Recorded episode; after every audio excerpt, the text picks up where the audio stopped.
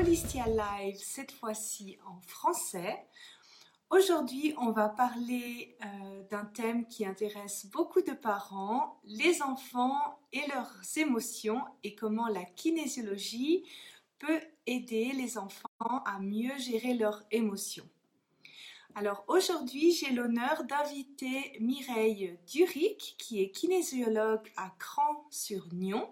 Elle est également l'auteur du livre C'est génial, j'y arrive.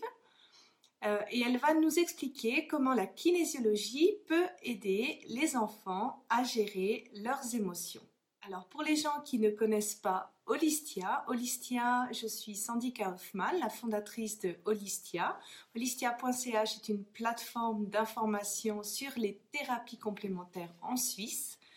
Euh, j'ai découvert ces merveilleuses méthodes euh, il y a environ 20 ans et j'ai vu à quel point elles m'ont aidé à me sentir mieux au niveau physique, mental et émotionnel. Et c'est pour ça que j'ai eu envie de euh, créer Holistia pour donner envie aux gens d'essayer ces superbes méthodes. Alors, je vais me permettre d'inviter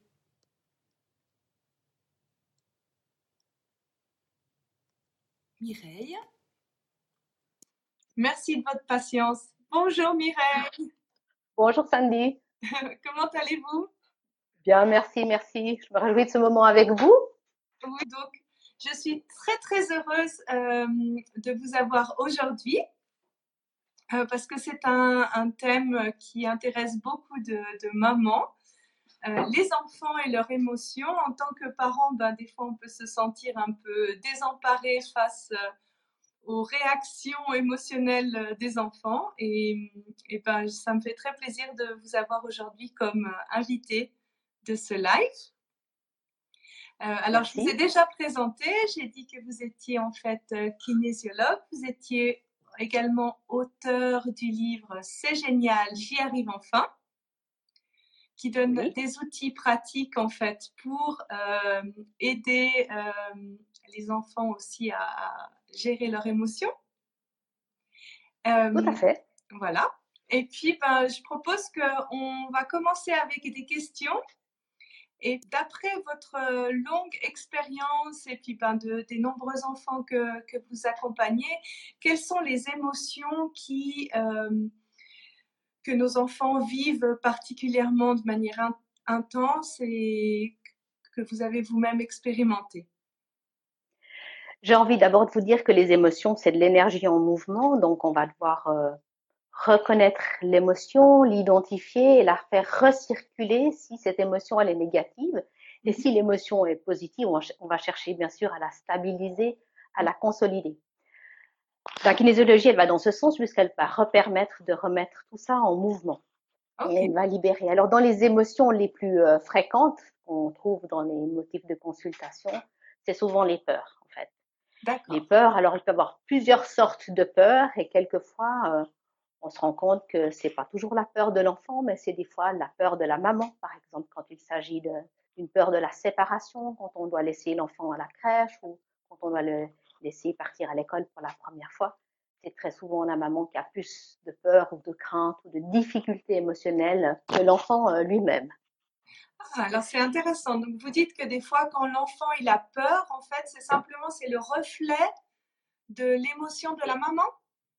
Exactement, c'est le reflet de son émotion. L'enfant va, va capter, parce que les enfants sont des êtres euh, hyper sensibles et qui captent beaucoup les émotions et les ambiances. Donc, il va, il va sentir qu'à l'intérieur de la maman, c'est pas tout à fait en paix, c'est pas tout à fait OK. C'est pas si facile que ça pour une maman de laisser partir son enfant la première fois à l'école ou de laisser dans une crèche. Ah, ok. Donc, c'est intéressant de, de, se dire, ben voilà, des fois, peut-être si on, on voit nos enfants qui vivent des émotions, un peu de, peut-être par la première question, d'essayer de refléter qu'est-ce que ça peut euh, refléter en moi-même, en fait. Tout à fait. L'enfant va être euh, le miroir de la maman. Mm-hmm. et, euh, généralement, l'enfant exprime la difficulté non résolue de la maman. D'accord. Donc, c'est pour ça que quand la maman est, présente en séance, moi, je vais pouvoir la confronter à cette difficulté-là, qu'elle en prenne conscience. Et puis, je fais volontiers un travail sur l'enfant parce que c'est très agréable de travailler sur un enfant qui n'a pas beaucoup de mental et qui n'est pas verrouillé par son mental. Et je vais euh, proposer à la maman de faire un travail émotionnel, mais simplement de la confronter, elle va vite, euh, vite réaliser que c'est à elle de, de faire ce travail-là. Ok, donc vous donc la peur avec euh, la maman et puis l'enfant dans oui. gérer la situation. Je travaille avec les deux et la maman est toujours présente, même si c'est une séance qui est plus qui concerne plus l'enfant, la maman est toujours présente parce que faut savoir que l'enfant est dans la bulle énergétique de sa maman pendant sept ans. C'est généralement une, une, séance pour les deux et qui, euh, qui va faire du bien euh, aux deux. Oui. Donc, dans les émotions les plus fréquentes, il y a la peur. Par exemple, la, les peurs, la peur d'être abandonné, mais là aussi la peur de la séparation.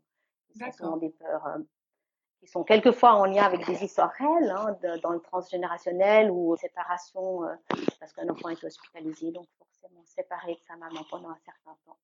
D'accord. Les peurs sont le plus souvent. Et dans les émotions, euh, voilà. Et, et à partir de, de, quand, en fait, euh, vous pensez qu'il est nécessaire de, de venir? Parce que ben, des fois, on est un petit peu euh, surprotecteur et on va tout de suite voir quelqu'un, ou des fois, on se dit, ben, on attend. Quel est pour vous le bon moment pour se dire, ah bah tiens, je vois que mon fils ou ma fille a des peurs ou un problème de confiance en soi ou bien des crises de colère euh, qu'il n'arrive pas à gérer. À partir de quand vous pensez que c'est bien de, venir euh, consulter? Je pense que c'est quand le parent se sent démuni, qu'il peut plus faire appel à son bon sens, à son sens intuitif, à oui, à son bon sens, c'est peut-être euh, ça parce que l'enfant va le confronter à ses propres histoires non résolues, ça réveille trop de choses en lui. Et là, il faut vraiment faire appel euh, à un thérapeute, et je dirais même sans attendre, sans surconsommer, mais sans attendre, parce que un enfant est quand même un être, euh, j'ai envie de dire, euh, sensible, plus mmh que fragile, mais sensible. Et il mérite qu'on s'occupe de lui et qu'on ait ce, ce regard qui va faciliter son quotidien. La kinésiologie est là pour faciliter, elle est, là, elle est plus là pour faciliter que pour euh, résoudre en, en tant que telle, mais elle va accompagner, faciliter. Donc, euh, quel que soit l'âge de l'enfant, je dirais même euh, un tout petit, un tout petit bébé qui vient de naître, pourquoi pas l'accompagner aussi dans ses premiers instants de vie, dans cet atterrissage qui est quelquefois un peu difficile, aussi bien pour lui que pour la maman, parce que c'est quand même des grands chamboulement. Mmh c'est un grand pas à faire. D'accord. Donc en fait, de, dès qu'on sent qu'on n'arrive pas à trouver la solution en tant que parent, aller voir et puis ouvrir le problème. C'est vrai que les enfants sont en général euh, très réceptifs. Donc euh, souvent, peu de séances euh, suffisent pour débloquer. Tout à fait. En, kinésiologie, en plus, c'est hyper euh, rapide et efficace. L'enfant n'étant pas verrouillé par son mental, il peut être sous pression, mais pas trop verrouillé euh, dans son mental encore. Ça va très rapidement et puis on arrive euh, en kinésiologie à lui apporter une séance assez récréative et ludique par des mises en mouvement, par des jeux de rôle, par d'autres supports qui peuvent être olfactifs comme les huiles essentielles ou par des dessins ou par des oui, des, mises en mouvement, des sortes de préactivité et post-activité. On le fait sous forme de jeu, mais on va en profondeur. D'accord. Alors, vous utilisez un peu en fait le jeu pour euh, faire participer l'enfant dans euh, les techniques de, kinésiologie. Comment vous amenez l'enfant en fait dans la, dans la, dans la méthode? Tout dépend de son âge. Hein. Généralement, c'est pas l'enfant qui a choisi de venir en séance de kinésiologie. Bien sûr, c'est sa maman qui a fait la démarche. Je vérifie quand même si l'enfant il est euh, il est ok de venir. Et si je vois qu'il est pas ok, ben je dis je vois que tu n'as pas très envie de me rencontrer, que c'est pas facile de rencontrer quelqu'un qu'on ne connaît pas. Donc je vais euh, entrer en contact de cette façon. Et selon l'âge de l'enfant, si c'est un tout tout petit bébé, va suffire de dialoguer avec la maman et de, beaucoup observer l'enfant qui va interagir par des mimiques, par des, petits chouinements, des petits cris, des petits sourires. On sait qu'on est sur le bon sujet. Et quelquefois, ça va juste suffire ça d'être dans ce temps d'écoute active. Et quand l'enfant est un petit peu plus euh, âgé, quand il a deux, trois ans, quand il parle, eh ben, je vais dialoguer avec lui en écoutant aussi la maman. Et en kinésiologie, on utilise le test neuromusculaire pour aller euh, à la recherche des informations et à, la libération. Euh, ça va nous donner l'outil euh, pour libérer le stress et faire ce qu'il y a à faire. Mais quelquefois, la simple observation et la mise en mouvement, par des mouvements de brain gym, ou par d'autres mouvements, va, suffire. On va bien le voir euh, à la fin de la séance, au bout d'un moment, par un soupir de soulagement, ou par un sourire qui revient, ou par voilà, quelque chose qui, qui revient vers la vie. D'accord. Je me permets de rebondir sur euh, une question de Olivia. Merci de poser une question parce que pas beaucoup de gens osent. Euh, elle pose la question, on parle beaucoup de la maman et pas du papa. Est-ce que le papa peut avoir une influence sur l'émotion de, de l'enfant? Oui, bien évidemment que le papa a, sa place euh, là-dedans. je regrette que peu de papas viennent en séance. Quelquefois, ils accompagnent, euh, le couple parental accompagne euh, l'enfant, mais bien évidemment que le papa a une importance. Et d'ailleurs, c'est lui, c'est le père qui va donner le cadre, le, cadre, la structure, alors que la, maman doit être dans plus quelque chose de plus maternant, maternel, mais il y a une belle complémentarité à avoir. Bien sûr que les, les, pères ont aussi leur, leur, leur impact sur, euh, sur l'enfant, hein, parce que un papa qui devient, euh, qui est euh, nouvellement papa, va aussi, ça va réveiller en lui le petit enfant, forcément. D'accord. Donc en fait, c'est, ça peut, l'influence en fait, les émotions de l'enfant peuvent être influencées tant par la maman que par le papa. C'est bien. Oui, mais oui, peut-être pas tant que, parce que comme je vous redis, le, vraiment, on voit que l'enfant est quand même très, très relié à sa maman, très connecté à sa maman, et c'est elle qui va, par exemple, accompagner les devoirs, qui va souvent l'accompagner à l'école, mais on constate que beaucoup de pères commencent à prendre vraiment leur rôle euh, avec plus, euh, je dirais, plus d'égalité, des papas qui accompagnent l'enfant ou qui vont le chercher à l'école, qui participent à d'autres, d'autres activités, et ça, c'est important. Il y a cette complémentarité entre, dans, dans la famille, c'est un, familial à équilibrer. Oui, oui. Alors, euh, peut-être aussi la personne qui a le rôle principal vis-à-vis de l'enfant, en fait, finalement aussi. Oui. Ok. Euh, Olivia, j'espère qu'on a répondu à, ta question. Si tu as besoin de précision, n'hésite pas à renvoyer un commentaire. On se réjouit d'y répondre. Alors, j'ai la question d'une jeune maman. Euh, elle a son enfant de un an qui a du mal à faire des nuits euh, complètes, mhm. qui se réveille très souvent. Euh, et elle se demande si, euh, grâce à la kinésiologie, on pourrait trouver ben, l'origine de ces problèmes de sommeil. Oui. Alors, dans les difficultés de, sommeil, bien sûr que c'est assez souvent multifactoriel, hein, mais la première chose euh, à laquelle je suis, attentive, c'est que très souvent, les mamans, euh, elles ont euh, la peur que leur enfant s'endorme, enfin, s'endorme de, pour de bon, de, de vrai, enfin, elles ont peur de cette fameuse mort blanche. Hein. Et donc, dans leur inconscient, elles envoient un signal hein, à leur, à leur enfant qui, lui, va capter qu'il est beaucoup mieux pour que la maman soit rassurée, pour qu'il est beaucoup mieux que l'enfant que L'enfant se réveille plusieurs fois dans la nuit. Ah oui, Donc c'est un signal inconscient. Hein. Tant que la maman n'a pas pris conscience et n'ose se dire oui, c'est vrai que j'ai eu peur de cette mort blanche, donc j'allais vérifier que mon enfant dorme bien. Et quand l'enfant grandit, ça devrait cesser ça, hein, puisque l'enfant a vraiment est bien entré dans son incarnation. Et le rôle de la maman, le rôle des parents, c'est d'apprendre à faire confiance et de se faire confiance et de transmettre cette confiance. Alors ça, ça peut être une des pistes, d'aller vraiment regarder au fond cette maman doit aller regarder au fond d'elle-même si elle n'a pas cette peur à libérer, qui peut être réactivée parce que justement, il y a peut-être eu dans son transgénérationnel, dans les générations d'avant, un enfant qui, a, qui est décédé de cette façon-là, ou un, mhm. un, autre enfant euh, euh, dont on n'a pas pu faire le deuil. Ça, c'est une des pistes. Voilà, je dirais que ça, c'est bah, assez important. Et puis après, il y a tout un aspect, je dirais aussi énergétique, aller vérifier aussi si l'enfant est dans une pièce ou euh, qui a une énergie, pour dire euh, simplement, une énergie qui, qui convient, un taux vibratoire qui convient.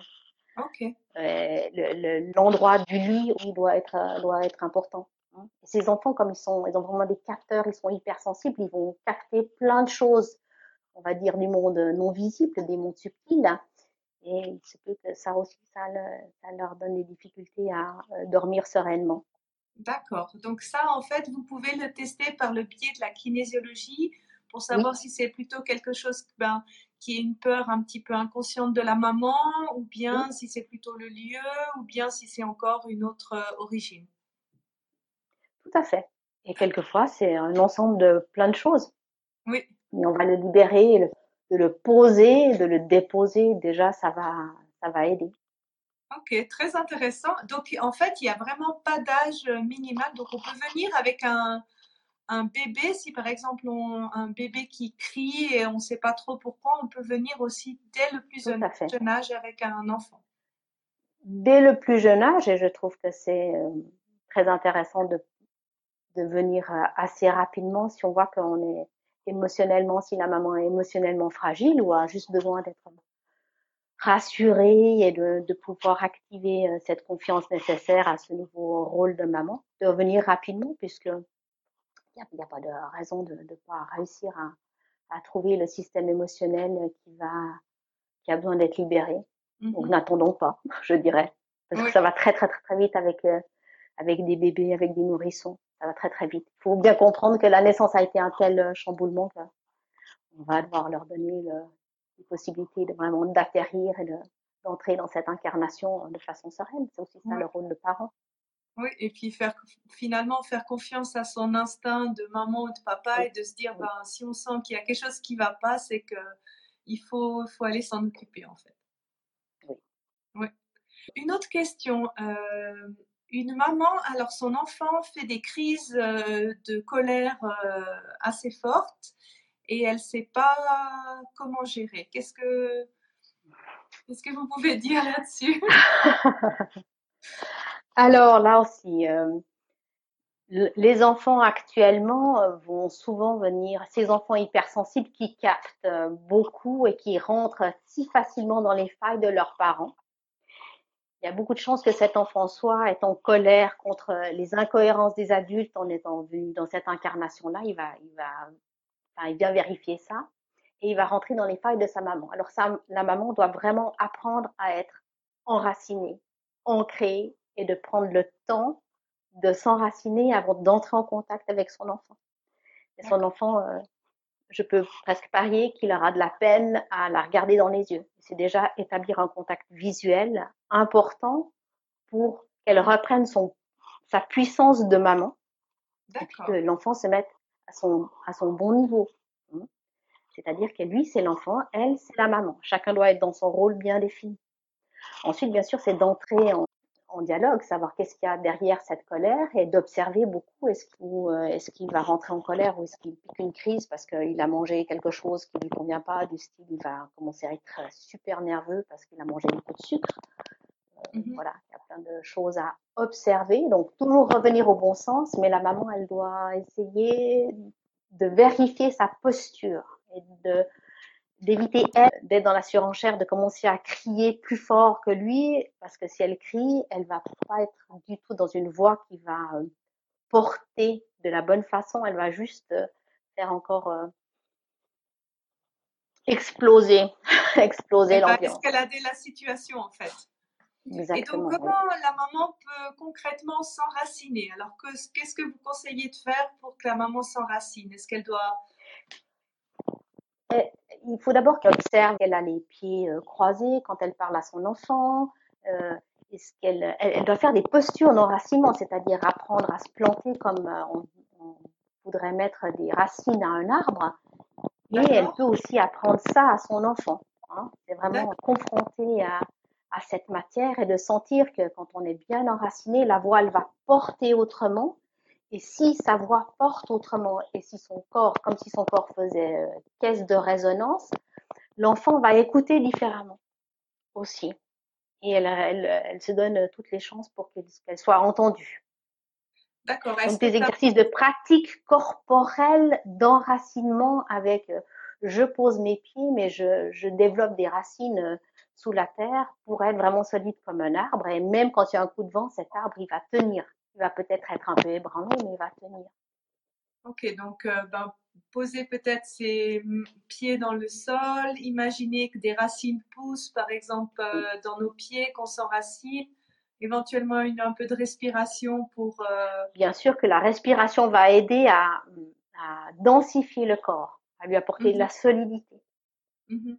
L'enfant, il va, euh, j'ai envie de dire, euh, il entre dans le jeu de, de, de, de crier comme ça parce qu'il sent que sa maman n'est pas enracinée.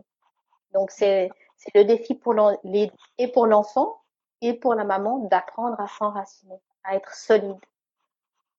Si la crise a déjà commencé, que la maman elle n'a pas eu le temps de s'enraciner, est-ce que ça vaut la peine que la maman s'écarte un petit peu pour s'enraciner ou? Oui, oui, oui, ce serait certainement une bonne façon. C'est-à-dire qu'il faut à tout prix éviter la surenchère hein, qui ne mènera à rien, mais elle, qu'elle doit rapidement trouver les moyens de se densifier et de refaire faire face et de montrer qu'elle est là et puis après, à peut-être, euh, quitte effectivement à laisser l'enfant dans une pièce et aller dans une autre. Puis après, quand tout s'est un petit peu calmé, ben, revenir et, expérimenter aussi elle-même en dehors de la situation de crise, c'est-à-dire avoir peut-être des formules, apprivoiser des formules où elle, c'est peut-être mieux d'être assez euh, brève hein, dans la manière de communiquer, mais un peu euh, cadrante, un peu structurante, comme ça. Dire stop, et pas de commencer à donner 15 000 explications, peut-être à ce moment-là, parce qu'il ne les écoutera. D'accord. Et ça, vous pouvez euh, aussi accompagner la maman dans ce genre de situation pour euh, justement l'aider à réagir euh, bah, de manière adéquate quand il y a des crises de colère avec la kinésiologie, non? Alors moi, je vais en, cabinet, puisque la maman est là, je vais le, je vais le faire démontrer. Je vais lui, dire, montrez-moi, imaginez que vous êtes en situation réelle, montrez-moi comment ça se passe. Alors même si l'enfant fait une crise au cabinet, je vais déjà observer la posture et on va travailler la posture. On va travailler la respiration. Et peut-être pour aller travailler le système émotionnel en dessous, bien sûr. Qu'est-ce qui se cache là derrière? Qu'est-ce que ah. ça réveille en elle aussi, euh, la colère de son enfant? Intéressant. Très intéressant. Je, je, trouve vraiment, vraiment très intéressant. Est-ce que vous avez d'autres exemples de, de situations que vous rencontrez particulièrement chez vos enfants que vous aimeriez partager ici, euh, enfin de manière euh, générale peut-être, des cas de figure? Alors, aussi un des grands motifs de consultation, c'est la confiance. Alors dans la confiance, il peut avoir une absence de confiance, une perte de confiance, ou bien manque de confiance. Moi, j'ai envie de dire que la confiance, c'est comme une petite graine qu'on va laisser euh, germer dans la terre, qu'on va prendre le temps de faire euh, pousser et dont il faudra prendre soin hein, tout au long de la vie. Ça, c'est le rôle des parents de transmettre cette confiance et de d'expliquer à l'enfant que la confiance, elle peut pas être là avant qu'on ait fait l'expérience, mais qu'au fur et à mesure du, du, temps qui passe, il y aura de plus en plus d'expérience, donc de plus en plus de confiance.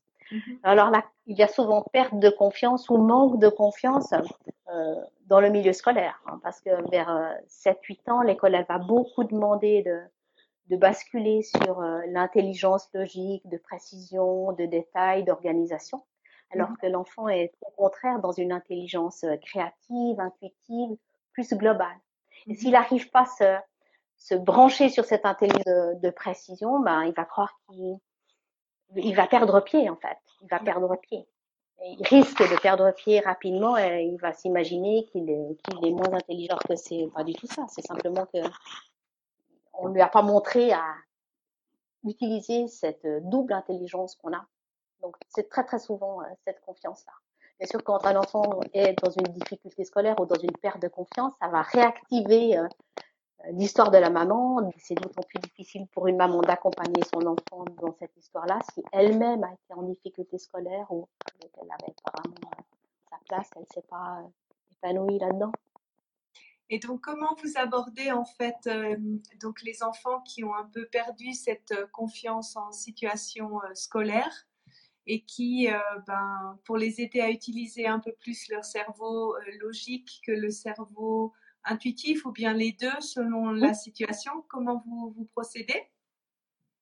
Alors en kinésiologie, ça va être toute l'histoire euh, du brain gym et notamment des exercices de latéralité et des mouvements croisés qui vont permettre de connecter nos deux hémisphères. Donc on va passer à la pratique et faire des mouvements de différentes façons en fonction de l'âge de l'enfant puisque selon l'âge de l'enfant, la maturité du cerveau n'est pas la même, donc on n'est pas capable de faire la même chose à certains, certains moments. Et puis on va progressivement, j'ai envie de dire, monter des échelons pour aller euh, de plus en plus vers la confiance, même si on va toujours aller à, un moment où on est comme sur un fil où ça doit être ni trop facile ni trop difficile. Hein. Ça va être un peu exigeant en y mettant beaucoup de respiration et puis dans la pratique et en demandant de pratiquer ces mouvements pour que quelque part le cerveau il comprenne que ces deux hémisphères, hémisphères cérébraux doivent collaborer de sorte qu'on s'en sorte dans, les, dans toutes les situations. Et puis la confiance, elle est de nouveau reliée à l'ancrage, à l'enracinement, à des histoires de, on dirait, de premier chakra. Donc, on va de nouveau travailler sur la, sur la posture. Donc, mm-hmm. Comment est-ce que tu te tiens à l'école? Euh, Observe quand tu es en stress, les pieds ils se mettent n'importe comment, tu as envie de les croiser, alors qu'il faudrait au contraire te solidifier euh, euh, avec la terre. Mm-hmm. Rester en contact très fort avec la terre. Voilà, donc on pratique, on pratique ces mouvements ou d'autres mouvements, mais on est beaucoup dans le corps parce que l'enfant, en fait, il doit expérimenter euh, sa vie dans le corps. C'est pas juste une histoire euh, de tête. C'est peut-être ça que quand ils commencent l'école, ils ont de la peine à, à garder en tête justement. Euh, en fait, on a, on a une tête et un corps. C'est pas parce mmh qu'on est dans une activité scolaire qu'il y a juste la tête qui travaille. Le corps est, doit participer dans son intégralité. Mmh Ouais, je trouve c'est assez intéressant de voir. Euh, c'est vrai que l'école en soi, c'est quand même un, gros changement de passer de toute cette activité ben, intuitive, comme vous l'avez dit, à tout ce qui est logique et rationnel. Ça demande euh, des connexions totalement autres. Et c'est intéressant de voir comment euh, le brain gym peut aider en fait à relier ces deux cerveaux et puis à c'est très très intéressant, je trouve. Euh, pourquoi en fait euh, c'est important aux enfants de leur apprendre à gérer les émotions d'une manière peut-être un peu plus générale? Les émotions, c'est le moteur de la vie, donc c'est vraiment ce qui nous rend vivants. Ça va être important de leur euh, apprendre à mettre un mot dessus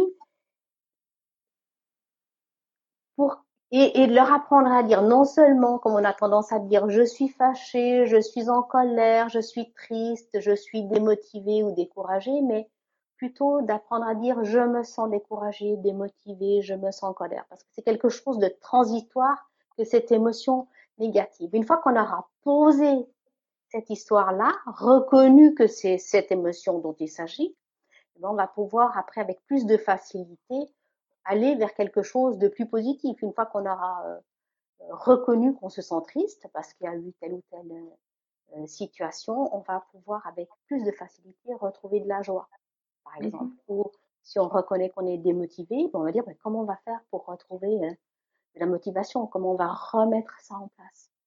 Donc les émotions, c'est vraiment le cœur de la vie. Mmh et, c'est le rôle des parents d'être à l'écoute, d'apprendre à, dire à utiliser des, j'ai envie de dire, des vrais mots. Pas, euh, oui, je vais bien, euh, bien ou mal.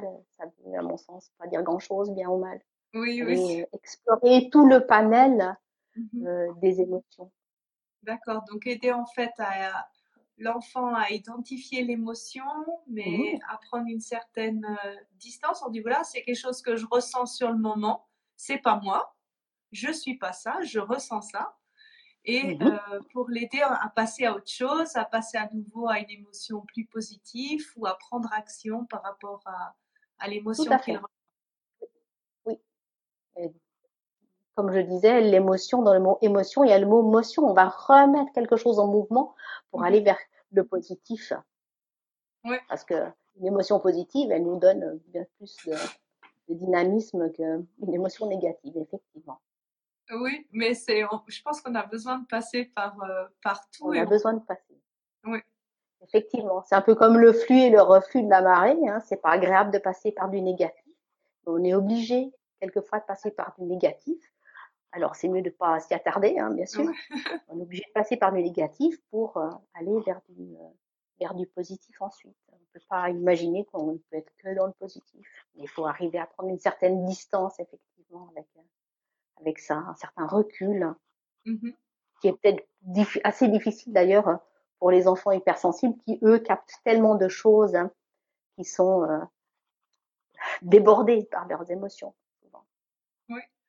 Vous proposez en fait des workshops pour les enfants hypersensibles. Qu'est-ce que vous travaillez en fait dans, dans, ces, dans ces workshops avec ces enfants? Alors, c'est, ce sont, euh, c'est une journée de cours que je propose avec euh, ma co-animatrice Aline Fridé. Euh, donc c'est une journée pour les parents. On leur donne des outils. D'abord, on fait une sorte de topo de qu'est-ce que c'est qu'un enfant hypersensible, à quoi on le reconnaît et quels sont les outils qu'on peut donner aux parents. Mm-hmm.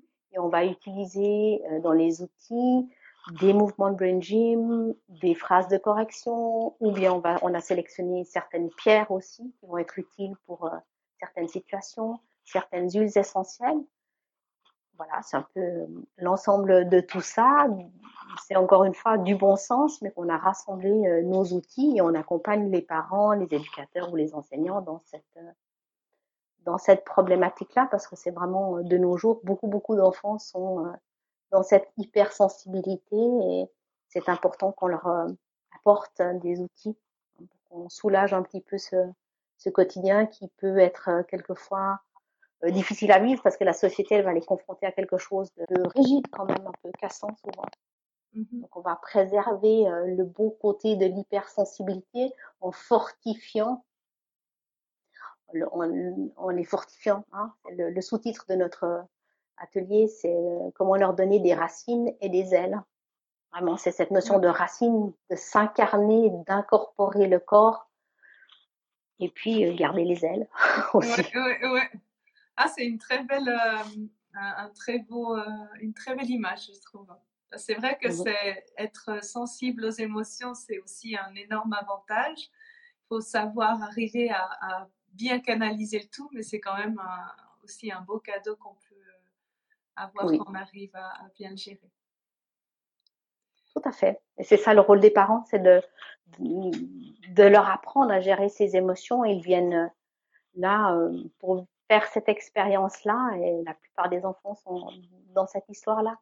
Mmh la plupart des enfants, euh, les plus petits en tout cas, sont quasiment tous dans cette histoire-là d'hypersensibilité à, à plein de niveaux. Et c'est important de les accompagner, à mon mmh sens. Ouais. Ben, je voulais vous remercier infiniment pour toutes euh, ces belles réponses que vous nous avez données. Euh, et puis, ben, si les gens qui nous regardent actuellement ont envie de, de venir vous voir. Euh, vous pouvez expliquer vos coordonnées, où est-ce qu'on peut vous trouver, votre site internet également. Oui, volontiers. Alors écoutez, moi je suis donc kinésiologue euh, dans la région de Nyon, à Grand-sur-Nyon. Voilà, je consulte aussi bien avec des enfants qu'avec des adultes, vraiment à égalité. Alors qu'au début, je travaillais uniquement avec des enfants, je travaille avec des tout petits enfants. Des fois, je travaille avec euh, vraiment des nourrissons. Voilà, j'accompagne les mamans aussi pendant leur grossesse et j'ai la joie de rencontrer le bébé euh, très rapidement après, euh, après la naissance. Que vous dire d'autre? Voilà, j'ai un site www.kinescence.ch. Donc, mmh je donne aussi, comme Sandy vous l'a dit, des formations. Donc, vous trouvez toutes ces informations sur mon site. J'ai écrit comme aussi ce livre Génial, j'y arrive enfin, qui est vraiment là pour redonner de la confiance, de l'optimisme et retrouver de la joie dans l'apprentissage parce que pour moi, c'était très important que on est, euh, que l'enfant puisse être à l'aise, se sentir à l'aise et se sentir se soutenu dans ses émotions, dans son parcours scolaire, euh, et qu'il ait des bonnes stratégies, et que voilà, qu'il ait du plaisir à l'école, parce que c'est quand même son quotidien. C'est important que, que, ça fonctionne bien, euh, aussi bien pour lui, même si tout le monde n'est pas appelé à faire peut-être des études brillantes, mais que chacun y trouve son compte et aille à, l'école avec plaisir et soit détendu c'est très important pour moi. Ben, merci encore euh, pour euh, cette interview. Et puis ben, le, le, thème des thérapies pour les enfants, c'est le thème du salon des thérapies naturelles. qui va se dérouler ce week-end à Morges.